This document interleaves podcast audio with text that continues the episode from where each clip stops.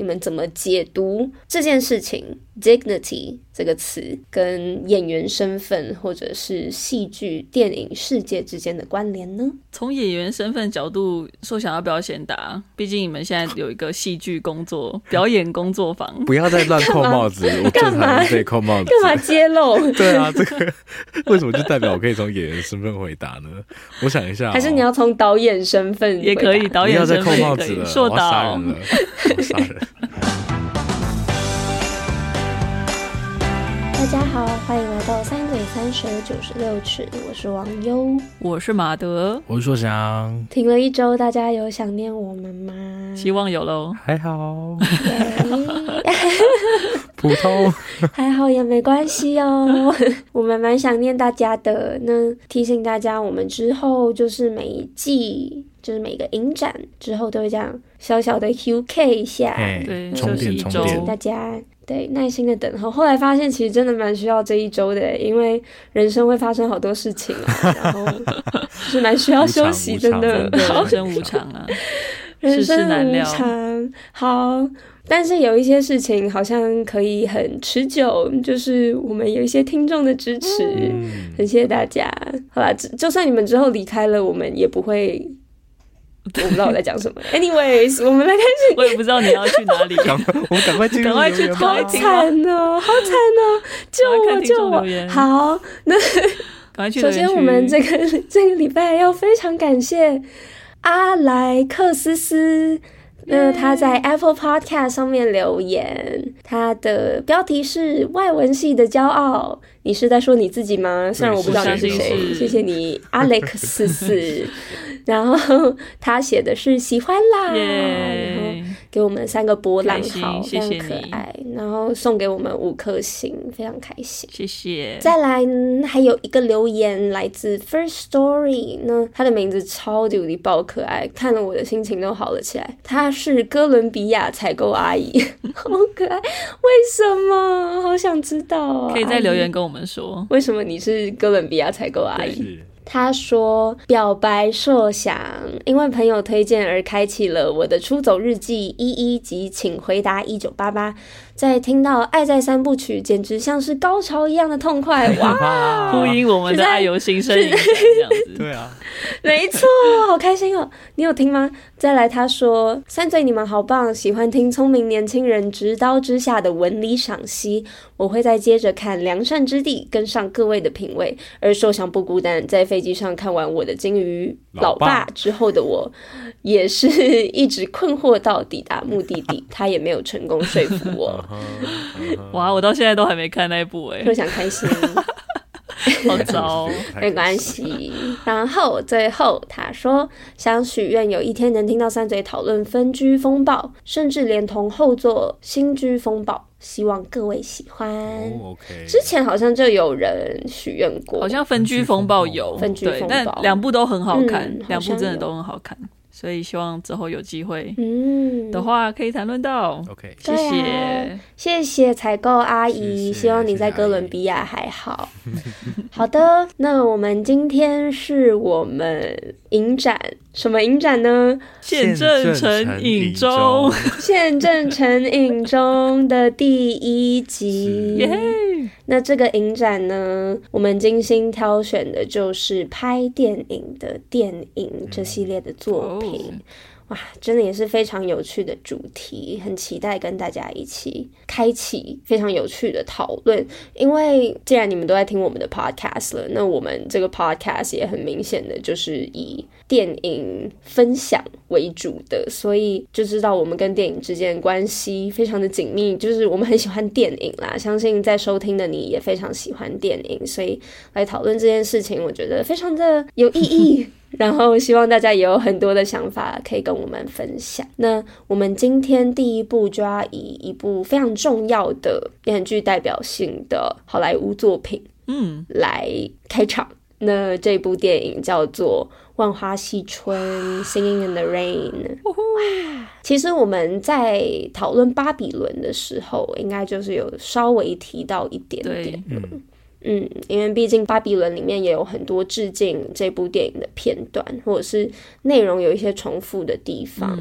那《万花嬉春》其实是一部50年代的电影，其实真的非常非常久以前。这么一想，它会不会是我们目前讨论最老的电影呢？好像是对，好像是耶，对，它的确感觉在影史里面占有一席之地，非常非常特别具代表性的一部音乐剧。对，那这个故事就是在说一名电影明星应该说一对荧幕情侣，让他们一双荧幕上的情侣，那他们在幕前跟幕后的相处有什么样的差别，然后其实是在某种程度上是跟追梦有关系，追所谓的一个电影梦以及爱情故事。对不起，讲解的好烂，我最近状态不是很好啦大家不好意思，就是一部有关爱与勇气的故事对，是讲三立偶像剧就会这样，但是其实基本上是它的故事没有非常非常的复杂对，那我们等一下会再就几个细节来讨论，相信看过的人应该也不少了吧，毕竟他也很久了，而且这么的有名。难讲哦，我觉得他这个真的是一个可能很多人都听过，说哦感觉很好看，就是我们上次说感觉很好看，但是大家都没有去看的一部片。但我微微补充一下网友刚刚讲的，其实这一部还有一个很大的特色是它的背景是设定在好莱坞从无声电影走向有声电影的这个时代，所以它故事的刚刚网友提到这个爱与勇气，很多的故事环节都围绕在这件事情上。是是。是，然后也是跟巴比伦的设定是一样的，它的时代设定是同一个时代但是它比巴比伦早了大概60年70年。好，那谢谢两位的补充，我们现在初评好了，初评之后就来跟大家分享一下简单的观后感，那大家想好了吗？好 OK， 好，3 2 1，8.5。哦，为什么我是最低分啊？好了，我知道为什么，我知道为什么，因为我最近看什么的感觉，就是我会有点抽离。你最近对，但是很难上久了。然后我最高网友竟然最低，那我竟然最高，对啊，我也没有想到。怪死了，真的怪死了，我明年再看一次啦好不好，明年再给一次分数大家先原谅我一下。好，那我给这么高的原因是因为这是我第二次看，然后我觉得再看一次还是觉得好好看哦，就是整个不管是他的歌舞的片段或者是他剧情本身，虽然是很简单，但我觉得包裹在那个时代下，他讨论那个时代的转变，我觉得他用非常巧妙然后聪明的方式去诠释了那一个很巨大的变动。对，然后也去探讨了电影这门艺术或者是这门生意它的某一些可能难以去定义的面向，这个我们可能等一下就会来讨论。所以就是整体来讲，我是觉得它真的是一部相当精彩的电影，我觉得它可以用很多层面去看它，所以我非常喜欢。然后我发现好像就是这一部片跟《性爱成瘾男人》是同样的分数，但是就是这样，对画风很不一样，反正就是两部很不一样的片，但我都很喜欢。对，没想到瓦德还有在记他的分数，因为我是完全没有。毕竟他蛮近的啦，上礼拜嘛。哦，但我真的忘了。不过我也是蛮喜欢的，然后也是跟马德讲一样，我觉得不知道大家会不会跟我有这样一样的想象，就是当我们听到很久以前的电影的时候，或这部片它很老。对，会先想象它蛮无聊的，不太好看，可能剧情不太吸引人之类的，会有这些印象在。但我也是第二次看《万花嬉春》，然后也是感觉到哇，历久弥新其实非常好看就跟马德讲一样，那个剧情很简单之外，其实那个年代真的很有趣因为真的有种在不知道怎么讲逛博物馆的感觉就是这个片本来就已经是有年纪的片，然后他又在讲一件又更有年纪的事情，对就非常的有趣，所以真的可以有从很多层次去看它。然后歌舞片段这次看也觉得哇，这歌舞青春什么真的是被比下去了，拜托，他的歌舞的怎么可以相提并论，他的编舞好复杂哦，超级这次看也是就是有超级吓到尤其是最著名的那个雨中跳舞那边很好看，真的很好看，虽然就是没有当今的这么多特效啊什么很华丽的转场，可是光是那些歌舞就非常好看，真的没有那个什么很惊人，真的非常惊人，没有那个就很好看了对不起，我就想算一下 Gabriella， 她又没在跳，对不对？她几乎没在跳啊。好啦，不要再站了，我不要再站歌舞青春，我道歉，对不起。我们回来花西城，接受你的道歉。Make me strong， 帮我把刚那个剪掉。好，很认同两位所说的，真的就是，尤其想到它竟然是这么久以前的电影，就会觉得非常非常的惊讶。就是我觉得很久以前的电影，它要不就是很经典，要不就是很有时代感嘛。但是《万花嬉春》绝对是一部经典，我觉得这是应该是没有人会否认的事情。然后这其实是我第一次看，我之前看过一些片段，但是整部看的确是我第一次看。然后我觉得看完很惊艳，它就是一气呵成，真的所有东西，然后你就会觉得很可怕，就是以前的演员底子怎么可以这么的硬，他们根本就是特技等级的一些动作，我觉得非常非常的厉害。然后那一种就是刚刚硕强讲到的 Singing in the Rain 那一场，哇，我觉得那是动作难之外，他的那个行云流水的，然后就是非常非常自然的那个魅力，我觉得真的就是感觉一生只有那一次，感觉就只有那一场，它就是一个瞬间的灵光乍现的感觉。觉得这部电影有蛮多让我感受到这一份惊奇跟感动的时候。虽然我的分数好像没有很高，但是相信时间过去，我的分数会回到它正常的9.5分的基准上。他听这10分钟很迷样，应该要听出来了吧？好，以后来跟大家分享。我还没准备好。Okay. 那谢谢大家的初评，那让我非常期待接下来的讨论。Okay. 那我们就开始喽，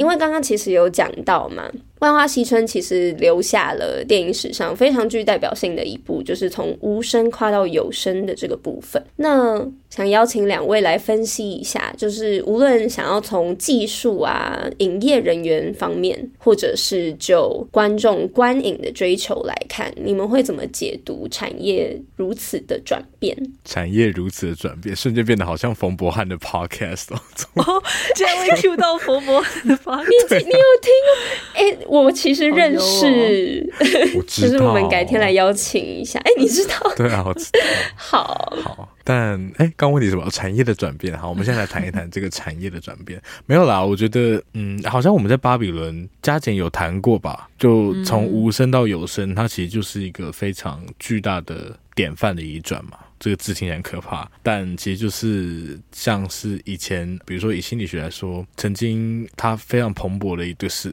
间点是弗洛伊德提出的潜意识，提出了梦嘛，然后还有潜意识的检禁啊，就是然后如何打破那个梦，好像作为一种占卜，它其实好像有其他诠释的可能，可以告诉我们人类很心理内层的事情。在那个时候，这看起来是一个创举，可能就像是电影一开始诞生的时候一样。不过后来随着技术的演进，包含是科学方法的进步，然后检测仪器的进展，我们开始可以用比较量化的方式来认识心理，然后我们就发现其实好像心理学有变得更科学的可能。然后与此同时，这个所谓精神分析的方式就慢慢的在时代的舞台上退场了，转为就是现在我们看到的心理学，甚至到后来心理学跟生物还有精神科学很靠近，因为它变得好像我们可以用生理的很多现象来诠释心理的变化嘛。这其实就是一次一次的典范移转之中，我们慢慢的好像不知道可不可以说是更认识了，但是确实有一些东西好像在这之中丢掉了。比方说弗洛伊德留给我们这个心理学，他好像有心理我们会考虑到潜意识这件事就是从他来的嘛。可是他对于梦的认识，我们现在作为主流心理学的可能研究人，他们很少会去谈这个东西了。那其实回到无声跟有声这个移转也是一样，我们看到其实在片中，原本在无声时代他们所敬仰的表演方式，因为那样的表演方式而被塑造出来的明星，他们在跨到有声的时候，他们必须要去迎合时代的变化。那其中男女主角刚刚提到的这个苦命鸳鸯，一个很积极很努力，然后刚好也有这个底子去应付这样的变化嘛。但另外一位他就是刚好声音就是他的硬伤然后我们就看到他在这样子有点是玩命负隅顽抗的这个过程之中，狼狈的依然必须要被时代请下场，然后是总会有下一个适合这个位置的明星来顶替他的位置。在片中的话就是那个在幕后唱歌的这位算是女二吧，对不对？她算是女主吧，其实她是女主角，她是女主，她才是女主角，她才是女主，就是另一位真女主角 Cathy， 对 Cathy， 对啊，所以就观众来说，其实我觉得观众的适应真的比那些人想象的快，应该说比从影人员想象的快，因为我刚刚提到这些从影的影业人士，他们某种程度上是被捧着的嘛，因为大家的目光都看着他们，然后就他们就有所谓的 dignity。然后那个 dignity， 然后先不要讲太多好了，但他就会让他没有太多的，让他比较不会那么快的想要去变化，就知道说哦有新的东西就会先去认定说，比如说他现在电影一开始我们看到他们是认为那样东西是 vulgar 吗还是什么样的词，就是它其实是比较粗俗的所谓的有声电影，这在我们今天看来会觉得哇有声电影竟然是粗俗的，这个逻辑是什么，真的很莫名其妙。可是我觉得在这之中会让这群人这么快下这判断的，就是他们作为那个无声电影典范的一些尊严，会让他们不想要去迎合说他们去承认说他们已经被时代淘汰这件事情。对啊，所以我觉得刚刚因为网友顺便提到了，其实从影业跟观众的归影追求来说，我觉得在片中我们好像看到的是观众好像蛮能接受，或者虽然一开始把它当笑料看，但是作为笑料好像也是一种观赏的模式吧。尤其是我们看到第一部有声到第二部有声，就是为了娱乐啊。对啊，其实他们只要可以得到娱乐，对他们来说好像就足以，对啊，对于影业人来说，好像反而会比较难接受。同意，非常同意。而且说想提到那个假女主的那个部分，我其实也是觉得蛮不胜唏嘘的，虽然她在片中是一个蛮算是丑角的角色，而且她做的一些事情会让人觉得啊颇为恶劣的，对，但是就会蛮可怜她的确也是确实蛮可怜的，被时代对真的蛮可怜的，对啊，而且我觉得某种程度上，我觉得他在很多时刻其实是很勇敢、很懂得捍卫自己的一名演员嘛。对，就是某些时刻还是有时候会想要替他加油。对啊，就到最后面那个求生本能都出来了的那个那样的时刻。对啊，真的，我很喜欢硕翔分享的耶，对啊，我觉得把它跟心理学的进展做一个呼应，我觉得好精彩，好好听哦。怎么做得到？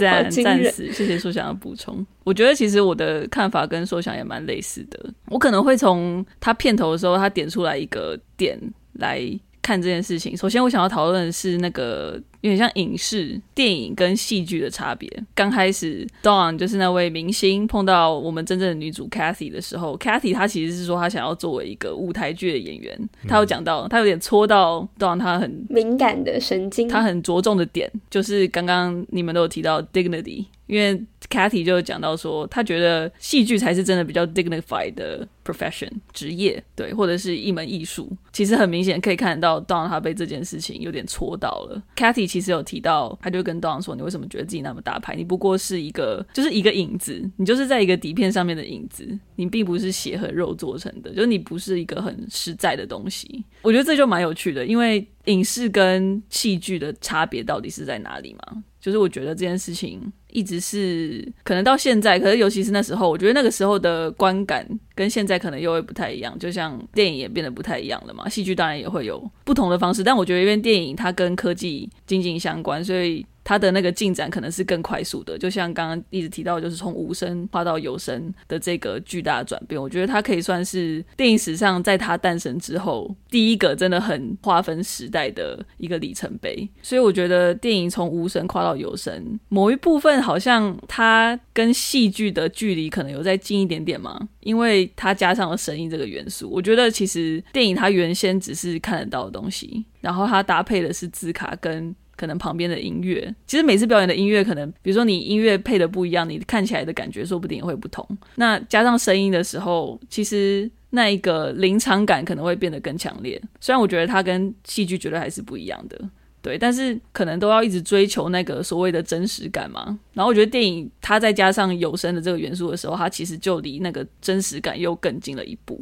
那讲到观众的接受度的话，观众接受度永远是最高的，我觉得可以这样讲，或者是说观众的角度永远是跟影业人员他们紧紧相扣的，因为影业人员永远会看着观众想要什么，他们可能会研发新的技术出来，可是如果观众不买单，他们就不会做，他们一定会考虑观众的需求。没错没错，所以像其实刚刚讲到第一部有声电影那个1927年的爵士歌手出来的时候，是想刚刚提到说他们觉得就很多影业的制片啊明星啊都觉得这个是一个反正是一个噱头，一个很粗俗的东西，然后不会长久的，但是观众超爱的，然后所以那个制片马上就等一下不要拍了，我们就马上变成有声的，我们就马上转。我觉得其实这个一直都是电影界在摸索的嘛，就是他们会给新的东西，可是他们不是最后决定这个东西是不是可以留下来的人，所以我觉得这好像永远都是一个共生的，就是其实电影要延续，它永远是一个观众跟从业人员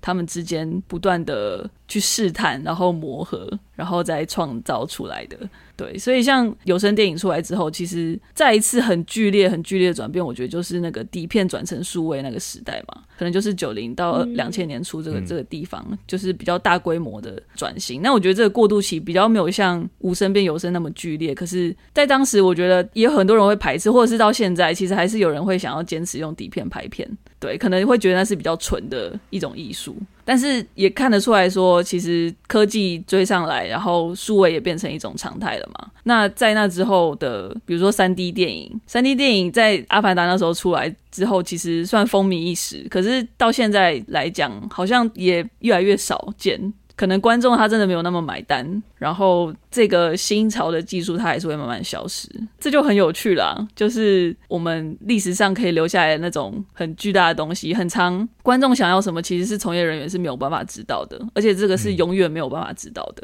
总是只能见风转舵，然后慢慢走出了一条历史的路。对啊，我就觉得很好玩。最后我想要加上就是说无声过渡到有声，我也觉得很特别的地方就是加上声音的影像，它其实可以看出来它不能隐瞒的东西变多了。比如说他在演戏的时候，我们看到那时候原本还是默片的时候， Don 跟 Lina 他们在演，因为他们互看不顺眼嘛，或者是 Don 真的很不喜欢 Lina 所以他们演那个情爱戏在互说一些甜言蜜语的时候，他们其实就是非常针锋相对，然后讲一些很刺痛对方的话，但是因为它是默片所以没有关系，所以当声音加进去的时候它暴露出来的东西会变多，但是另一方面来讲它同时能够假装的东西也是，就是像他的声音，比如说 Lina 他的声音我可以用另外一个人去帮他假装，他不是真的也没有关系，我就觉得很好玩。因为其实有个小趣事，就是我们在讲电影中的电影嘛，电影中是 Debbie Reynolds 演的这个 Cathy 去帮 Jean Hagen 演的这个 Lina 去配音，因为 Lina 的声音真的太可怕了，但是实际上 Debbie Reynolds 她在片中唱的歌也全都是别人帮她配的。对，就是在戏外，在戏外也是一个叫 Betty Noyes。我想突然有没有一个 Deja Vu， 这个跟什么样？就是 Troy 跟 Troy 第一集，没错，不是他唱的，完全一模一样。但是什么更有趣？我觉得更有趣的是，片中 Cathy 在帮 Jean 重新配音，不只是唱歌，是配音的时候，他不是有讲几句台词？那个台词其实原声就是 Lina 那个演员她自己的声音，所以他们是配上再配，你知道吗？就是一个全面启动的配音法，这样子一层一层。对对对，这部电影我觉得它真的厉害的地方就是它有好多好多戏内戏外的呼应，然后用一个非常有娱乐性的方式，然后非常轻快的方式，但是它呈现了这个艺术的虚假，但是你又会完全投入在里头，所以真的就是这部片真的是充满魔法的一部电影。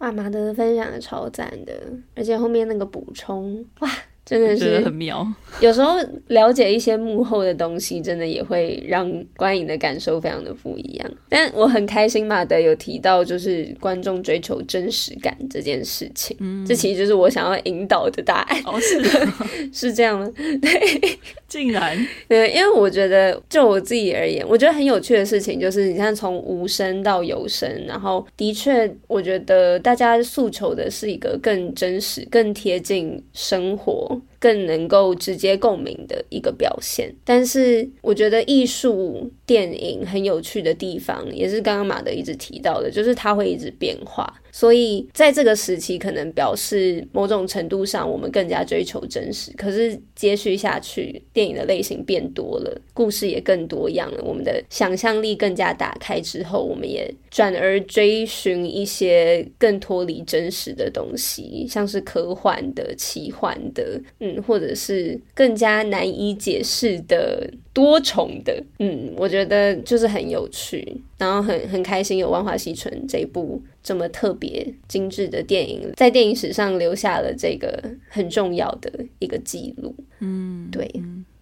那接下来我们想要抓出来刚刚你们都有提到的一个字叫做 dignity。 那让我很印象深刻的一个部分就是这一部电影开头，其实蛮开头的时候，就是它其实是从一部电影的首映会开启的嘛，然后大家就走红毯啊，然后红毯上就会有记者在访问，它其实从之前就有这个传统，这个传统已经好久好久了，对，我然后就觉得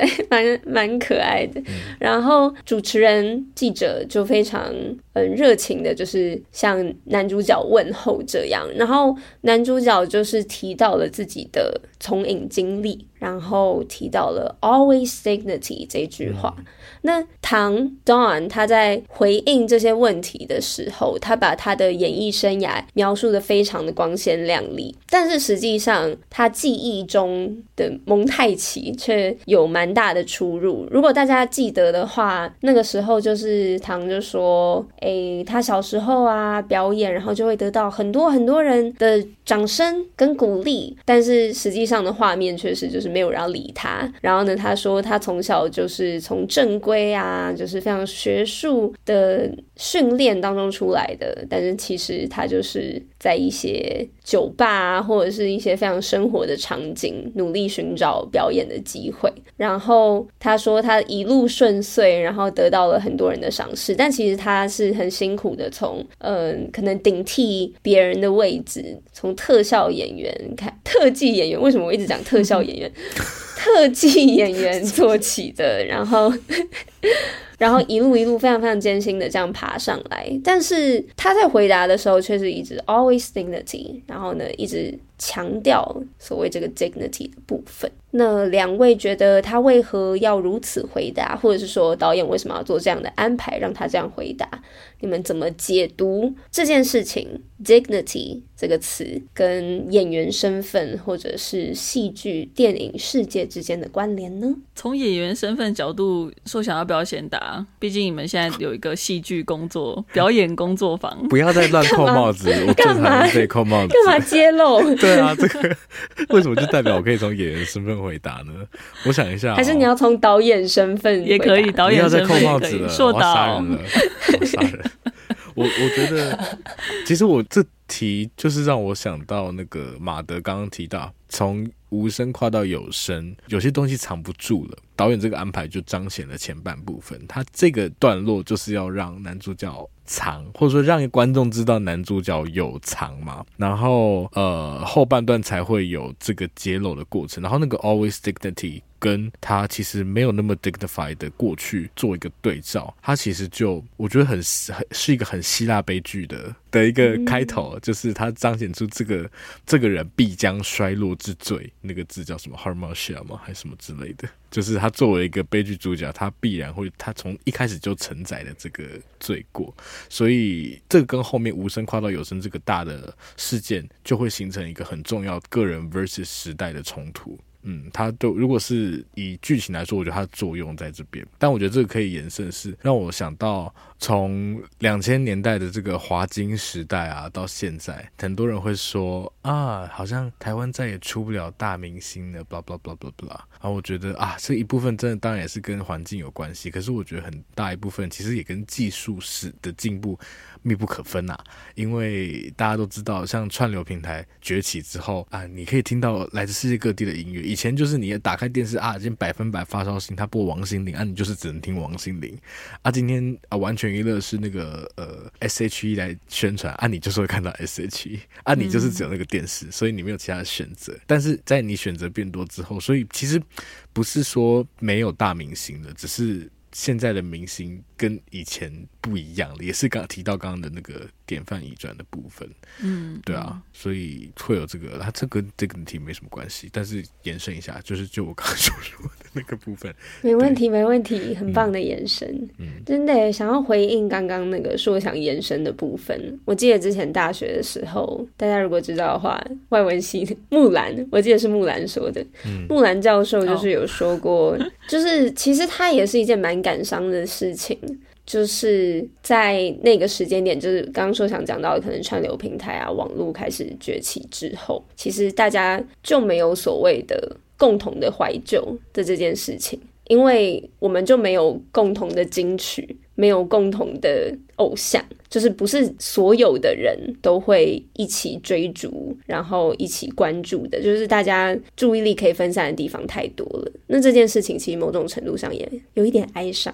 就你很难感受到之前我们上一代的人所能感受到的，就是一起真的很多很多人一起喜欢一个人事物的感觉。嗯，就是会蛮稀释的。嗯嗯，我很同意你们两个都提到的关于时代不同，然后明星也会变得不太一样。那针对就是片头那个 Don 他自己叙述的故事跟画面实际呈现的所谓记忆的蒙太奇这部分之间的落差，我觉得其实他又是再提醒我们说，就我们听到的看到的，在电影中听到看到的，总是要记得它是假的，因为我觉得扣回前面的真实感，电影它同时是可以极度的夸张而虚幻的，可是某一程度你又会忍不住相信它，就像是音乐剧的存在，人动不动就开始唱起歌跳起舞来，这通常不是平常人会做的，但是在电影中我们就觉得哦，合理到不行。而且其实提到音乐剧，音乐剧它也是一个非常吃有声的类型，而且毕竟爵士歌手他其实这部第一个有声电影它其实也是一部音乐剧，对，刚刚忘了提到这一点，所以我其实很喜欢这个段落，因为我觉得除了好笑之外它还有另外的寓意。而且其实片中他们网友刚好提到他是在一个首映会上回答这些事情嘛，那个首映会他播的电影其实就叫 Royal Rascal， 他其实可以说是一个皇家流氓，那其实我觉得就蛮呼应就是Don他给的这个回答，对对对，我也很喜欢刚刚说想提到这个 dignity 这个大主题，这个尊严大主题在这边出现的对于整出剧还有这个角色的功用，因为我觉得其实他一部分也是在等于说他认定的那个明星光环，因为他为了明星光环然后跟 Lina 在一起嘛，那相对的他要选择就是做一个比较真实的自我，然后是跟 Cathy 在一起，所以这在之间也是帮他在这出剧中他会要面临到的抉择做了一个铺叙。那最后我是觉得刚刚提到的这个提醒这个是一个虚假的这件事情，我觉得他真的是很前卫，因为那时候Don他讲完这段话之后，他们不是就真的进去看这部《皇家流氓》这个电影，那时候看完然后大家就是觉得很感动，然后观众里面有一些女生他们就觉得 Lina 真的是太完美了，她就是说 She's so refined I think I'll kill myself， 就是他就觉得我永远到不了那样的高度，他这 Lina 已经太美太完美了，我永远到不了，所以我干脆就自杀算了。我就觉得这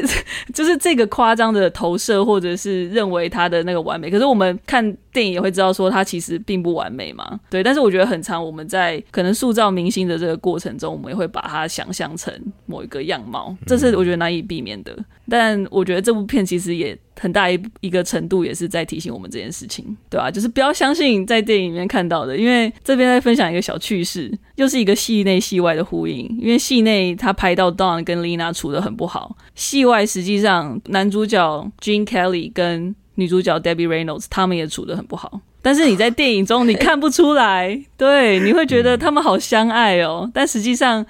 他们其实年龄差距有20岁，然后 Debbie 她其实在演这部片之前不会跳舞，所以她其实有说过，就是她这一生中她觉得她做过最困难的事情就是生小孩跟演万花嬉春太强了，所以对她来讲就是演这部片其实压力是非常非常大的，然后Gene Kelly 对他是真的蛮糟，就是连 Gene 他后来都说过了好几年之后他有说过，就他没有想过 Debbie Reynolds 才会跟他讲话，因为他那时候对他真的太糟糕了，我觉得这也很好玩啦，对，就是在一个万花嬉春小趣事。嗯，谢谢马德的分享。所以刚刚马德讲到的那一点也可以呼应到，就是越来越没有所谓大明星的这件事情，因为明星跟观众相处的方式也会根据我们所拥有的媒体媒介而有所不同。现在的明星你必须要有自己的 IG 然后 Facebook， 然后去跟你的粉丝互动，你要互动更频繁，你才会吸引他们觉得你亲民，然后去看你的电影，去支持你。这跟之前的生态还蛮不一样的，就是你究竟是要拉开那个距离，还是你要成为大家的好朋友？我觉得这也是蛮有趣的，也是我觉得现在的演艺人员非常辛苦的一件事情。对，因为毕竟这样做，你就是我觉得也没有生活，不能完全的就是真的自在的生活吧，某种程度上。对啊，所以每个时代有不同的挑战。谢谢两位的分享，关于尊严跟演艺世界之间的连结。哇，前面两题莫名其妙变得非常硬我们第三题就来简单聊一下，因为它毕竟是一个很经典的音乐剧嘛，《万花嬉春》，所以电影当中有很多朗朗上口啊，然后脍炙人口的歌曲。虽然我这次是第一次看，但就连我觉得我对里面的每一首歌都非常的熟悉，我之前都听过好多次对啊，太洗脑了，就是可能对在不同的电影里面有 reference 或者是很多其他人的 cover， 因为他们也是真的很好听，这也是让我觉得好棒的一件事情，就是之前的东西真的就是可以很纯粹很简单，但是听了好几次我觉得还是会蛮有新鲜感的，就是很优美。我很喜欢之前的写旋律的方式。对，好，所以呢，这是一出音乐剧，那我们来讨论大家最喜欢哪一首歌。那因为我觉得里面的歌曲好像大部分都是情歌，这样仔细看来好像很多都是情歌，有吗？然后呢，还好吧，我觉得还蛮多，不是吗？对啊，我觉得还蛮多的蛮多其他的，我觉得蛮多情歌的。但情歌之外当然也有比如说跟表演相关的心情的抒发，对，跟电影他们的产业有关系的。所以有没有就是你们最喜欢哪一首，然后有没有一首歌是很接近你之于电影这门艺术的解读，或者是最呼应你目前人生的状态呢？哇，后面的那部分也太难了，我先回答最喜欢先最喜欢哪一首好了。好难选哦。其实最刚开始印象深刻的是 Make Them Laugh， 我觉得 Make Them Laugh Cosmo 那个表演真的是太精彩了，他真的是卖命的演出，怎么可能做得到？超级夸张的，我真的很担心他就是有没有骨折，哪几个地方有没有摔倒。我一度真的觉得我在看卡通，对，就我不觉得是真人，很像卡通人物，他真的超强的。对啊，他真的是这部片真正的主角，几乎所有好点子都是他出的，然后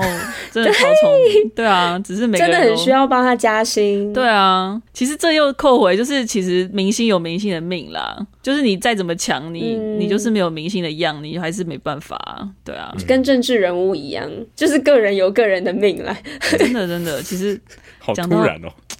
注解抱歉。好，那这边我还是想要再分享一个万花嬉春小趣事，因为这首歌就是因为万花嬉春其实它里面的歌曲很多都是在片出来之前就已经有的，它只是试图把它放在电影里面，就有点像妈妈咪呀歌曲已经有了，然后把它写成一出剧的感觉。对，但是 Make Them Laugh 这一首照理来说，因为他们歌凑一凑之后发现 Cosmo 这个角色他没有自己的 solo 歌曲，所以他们就觉得我们应该要帮他写一首，所以这照来说是应该是原创歌曲，可是他最后还是算是 copy 了，就是有点像抄袭的某一首，就是1948年的另外一部片的电影叫 Be a Clown。 如果大家去听 Be a Clown 的话，你会发现它跟 Make Them Laugh 旋律基本上是一模一样。对，真的假的啦，很有趣。但是因为这个制作人跟那部片的就是那个作曲家也很熟啦，所以最后没有提高这个部分，所以但是对，小趣事分享一下好吧。告诉乃伦我其实还有很喜欢 Broadway Melody， 但是我也是，你讲，因为我已经选一首了好，那我来分享好了。我第一个一秒就选的是 Broadway Melody， 真的，因为我原本先选 Make Them Laugh， 然后我听到 Broadway Melody 的时候，我其实就想换成它，因为我真的觉得太精彩你变心。 对啊，好听之外也好看，然后很像看到小巴比伦大巴比伦吧，我觉得他比巴比伦，对啊，是大巴比伦但是又让我看到 I want it all 、啊、我要跟馬德里打架，真的，我就为了这首歌对啊，他是一个但我觉得他真的是很啊，他作为一个象征太完美了，不仅是在里面做一个梦吧，集体的梦的象征、嗯、一个集体不是宝莱坞，好莱坞的不是好像也可以是宝莱坞的、哦、好莱坞百老汇啦，我在讲什么太晚了，11点了，笑死了。作为百老汇集体梦的隐喻，然后他、嗯、我印象很深刻，第一次看印象就很深刻的是他开头跟结束的那两颗镜头、嗯、因为开头的时候有一个很像聚光灯啊，其实就是聚光灯、啊、对，聚光灯，但是的东西打在男主角身上嘛，然后在他唱完前面的最前面那一段之后，就啪啪啪啪啪，就很多的灯牌在他身边闪现，然后一大群舞群这样冲出来，嗯，然后就开启了这个好莱坞之旅，不是好莱坞，百老汇之旅百老汇之旅，然后最后这首歌结束在一个同样华丽的场景，然后男主角个人浮了出来，而且用一个非常